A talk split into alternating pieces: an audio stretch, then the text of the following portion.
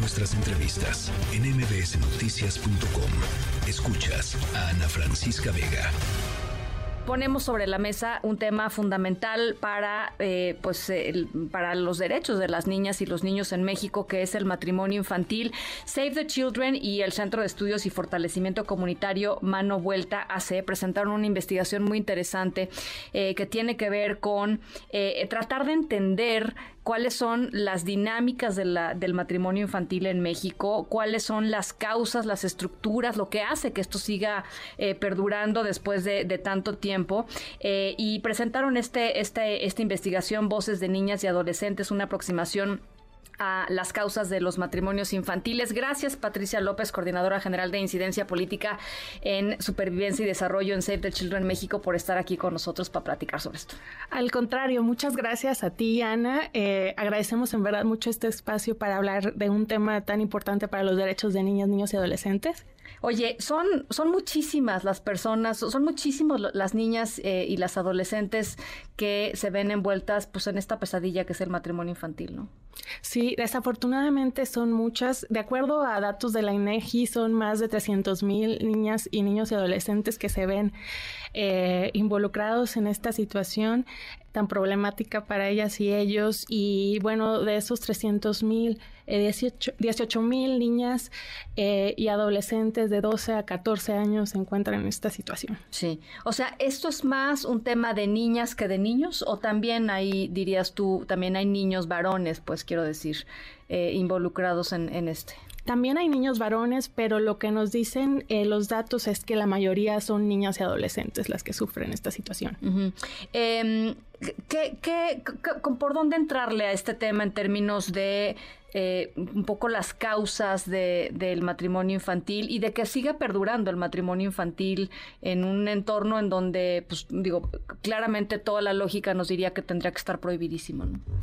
Es una excelente pregunta. Y justamente desde Save the Children y, eh, y eh, nos dimos cuenta que dado a que este tema es un tema muy complejo eh, que tiene múltiples causas, era necesario justamente empezar con una investigación eh, que justamente explorara esas causas. Y si bien, eh, como podrán verlo en la investigación, eh, revisamos la literatura existente y también los datos que existen en el tema, una preocupación central y un deseo nuestro era justo poner las voces de niñas y adolescentes en esta investigación para escuchar eh, sus sentimientos, sus percepciones y cómo viven esta situación. ¿no? ¿Y qué encontraron? O sea, ¿qué les dijeron esas voces? Claro, bueno, es curioso y muy revelador que, que tanto los datos, las estadísticas, como lo que nos dicen niñas y adolescentes coinciden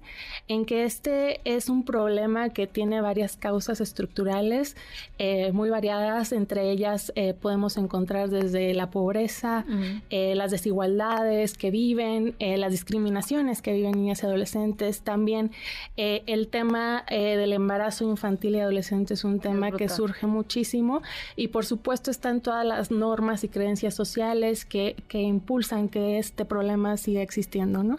Em, en términos de, digamos, estas niñas frecuentemente pues, son obligadas a, casarse con, incluso con gente mayor, ¿no? Con hombres mayores, etcétera, eh, y, a, incorporarse a entornos familiares a veces muy violentos.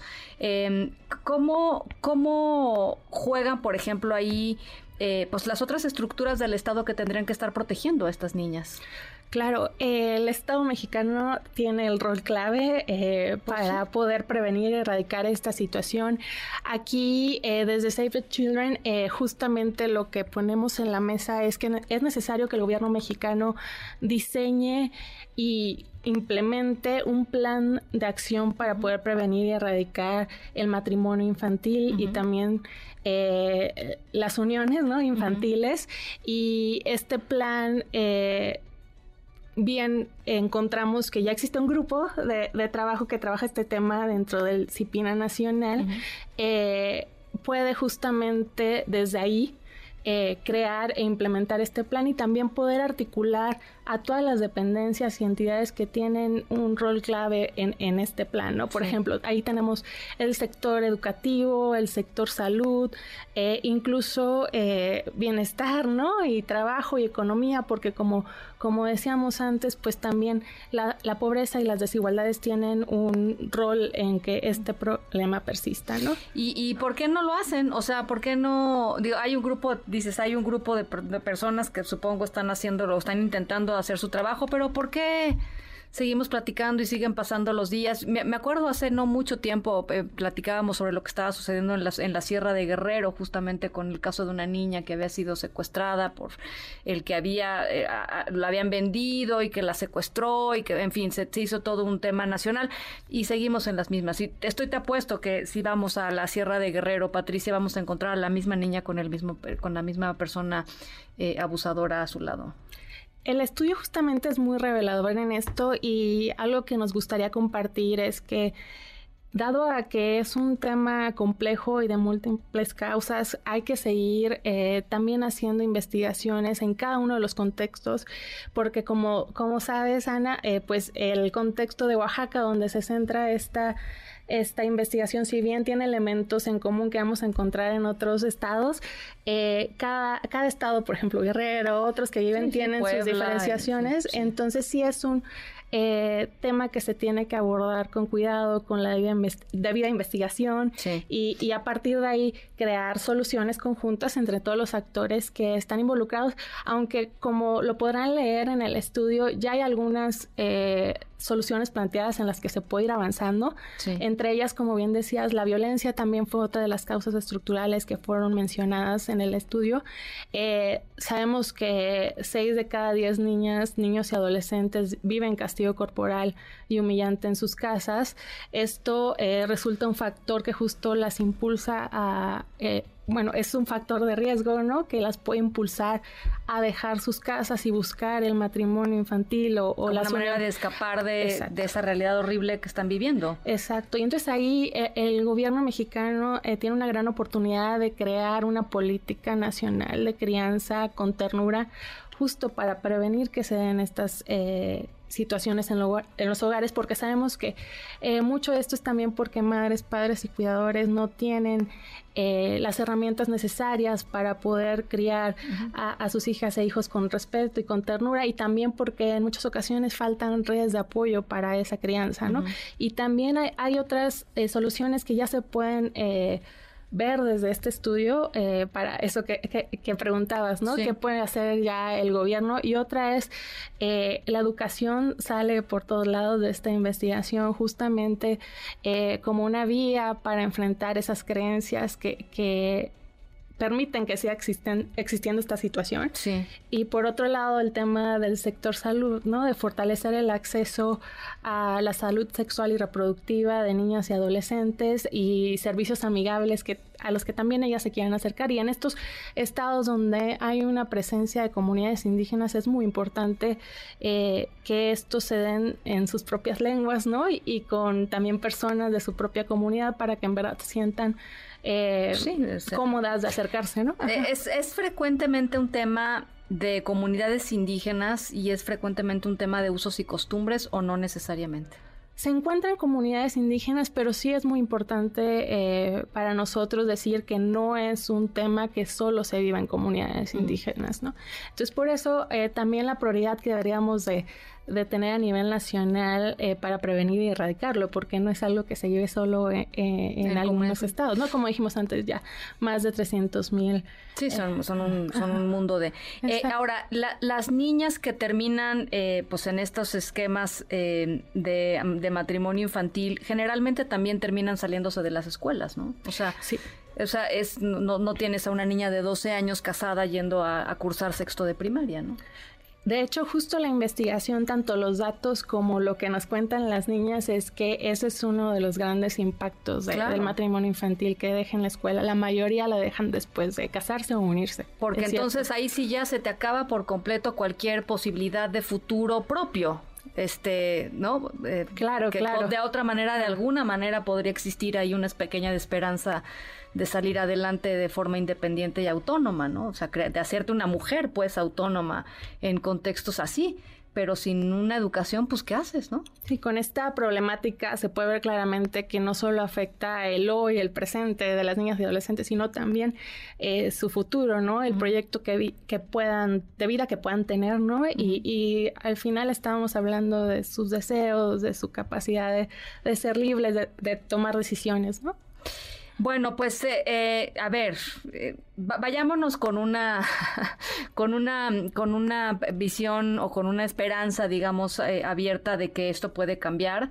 yo creo que, digamos, el panorama es, es, es, es duro y es oscuro y son 300 mil personas menores de edad en esta circunstancia, pero, pero me parece que hacer conciencia hablar sobre este tema y, esto, y que la gente se entere que esto sigue sucediendo en México a estos niveles. O sea, no son tres, cuatro, aunque fueran tres o cuatro sería igual de grave, pues, pero es, es, una, es una cosa sistémica, pues, que, que hay que atacar sistémicamente, ¿no?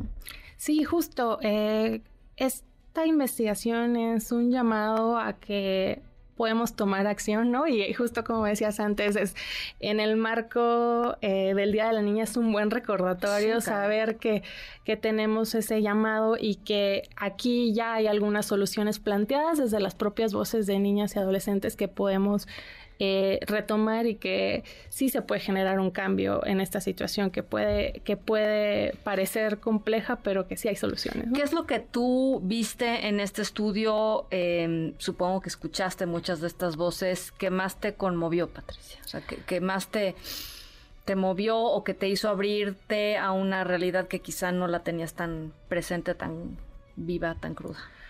Claro, algo que me impactó mucho fue escuchar cómo hay niñas y adolescentes que están muy conscientes que esta situación es una situación heredada desde que la vivieron sus mamás, sus abuelas y, y pues el peso que, tiene eso ¿no? en su historia, pero a la par también me conmovió el reconocimiento que las niñas y adolescentes tienen de que pueden cambiar esta situación y que tienen eh, propuestas y soluciones para poder transformar lo que vivieron y justo eh, poder poder lograr lo que tal vez en el pasado sus mamás y sus abuelas no pudieron, ¿no? Y dar ese ejemplo y también proteger a las próximas generaciones para que eh, puedan tener ese proyecto de vida con los deseos. Pues sí, ¿no? O sea, pues sí, una vida autónoma, libre, este, independiente, sin, sin que alguien diga, pues te cambio por un borrego y ve y cásate con esa persona, ¿no? Creo que creo que hay, que hay mucho que trabajar. Tengo aquí un dato que me pareció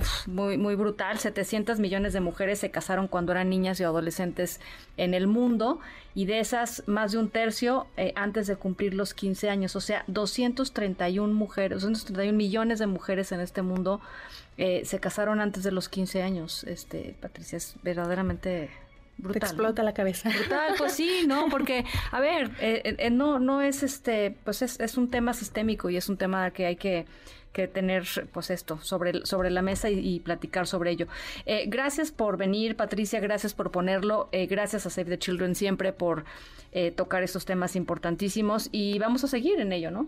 Claro que sí, y pues nada más los invito a revisar nuestra investigación en la página de Save the Children eh, y en sus redes sociales y pues seguiremos en esta lucha. Patricia López Cárdenas, coordinadora general de incidencia política en, en Save the Children México, gracias por estar con nosotros. Noticias.